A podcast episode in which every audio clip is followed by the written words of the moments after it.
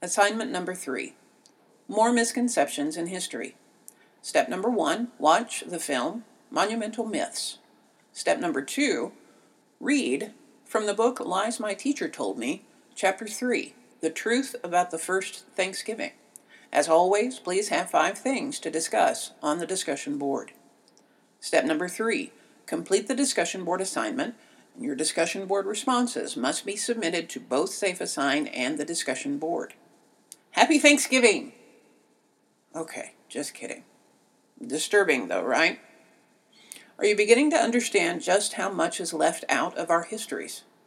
From early childhood, we are taught about this brave group of individuals who courageously set out to find a new life for themselves in the new world.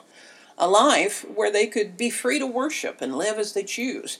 And when they got here, they had to labor and toil day and night in the midst of an inhospitable and unfamiliar land. Luckily, however, the kindly natives befriended them and helped them survive their first winter here in their new home. And when harvest time came the following year, they all sat down together at the table of brotherhood, holding hands, enjoying the fruits of their labor, and singing Kumbaya. Does that sound about right? The Pilgrims, a small group of people we thought were seeking religious freedom when they came to this country, we thought they were simply an example of moral, upstanding Christian leaders responsible for much of the foundational tenets which lay at the core of this country. Or were they? What have you learned about this group of people now that you've read Lowen's chapter? Some of the issues I find interesting about this group: they were not actually seeking religious freedom when they came. They had already found it in the Netherlands. They may have hijacked the Mayflower. And in today's language, what do we usually call a group of people who hijack a ship or a plane? When they got here, they didn't have to tame the wilderness. Where did they actually settle? In Squanto's old village. The homes were already built, crops already planted.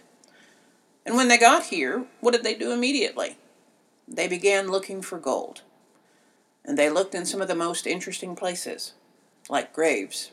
They actually were grave robbers.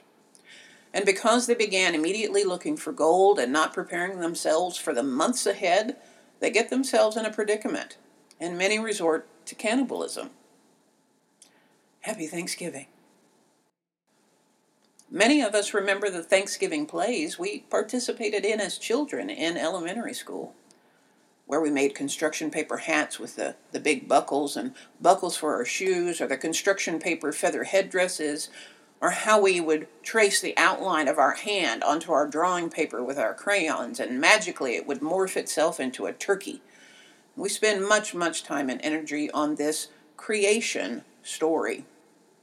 Shouldn't we include some smallpox-ravaged natives, complete with blistering pustules, to represent the 90% of the entire Native American population in the North and South American continents, wiped out just by disease? After all, this is part of the Pilgrim story, isn't it? Shouldn't we include the story of Metacom's War, named after the son of the original Native American leader who helped the Pilgrims, and all of the ghastly things done to Metacom? His being drawn and quartered by the Pilgrims, them cutting off his hands and putting them on display in Boston, and removing his head and taking it back to Plymouth to mount it atop a big, long stick in the middle of town square, where it would remain on display for 25 years. I kid you not. Should we not include slavery, as the Puritans were one of the main North American contributors to the transatlantic slave trade, an institution responsible for the loss of 50 million people from Africa through enslavement and death? Why do we spend so much time on this group of people in school? Perhaps even more importantly, why do we spend so much time on this Disney-esque version of the Pilgrims? What purpose, what lesson do you believe studying the Pilgrims in this way serves? Please post an initial response to these questions of at least 150 words in the discussion board, and then reply in 2 or 3 sentences to at least 3 other students' initial postings. Then make sure to copy and paste your discussion board into the SafeAssign number 3 link.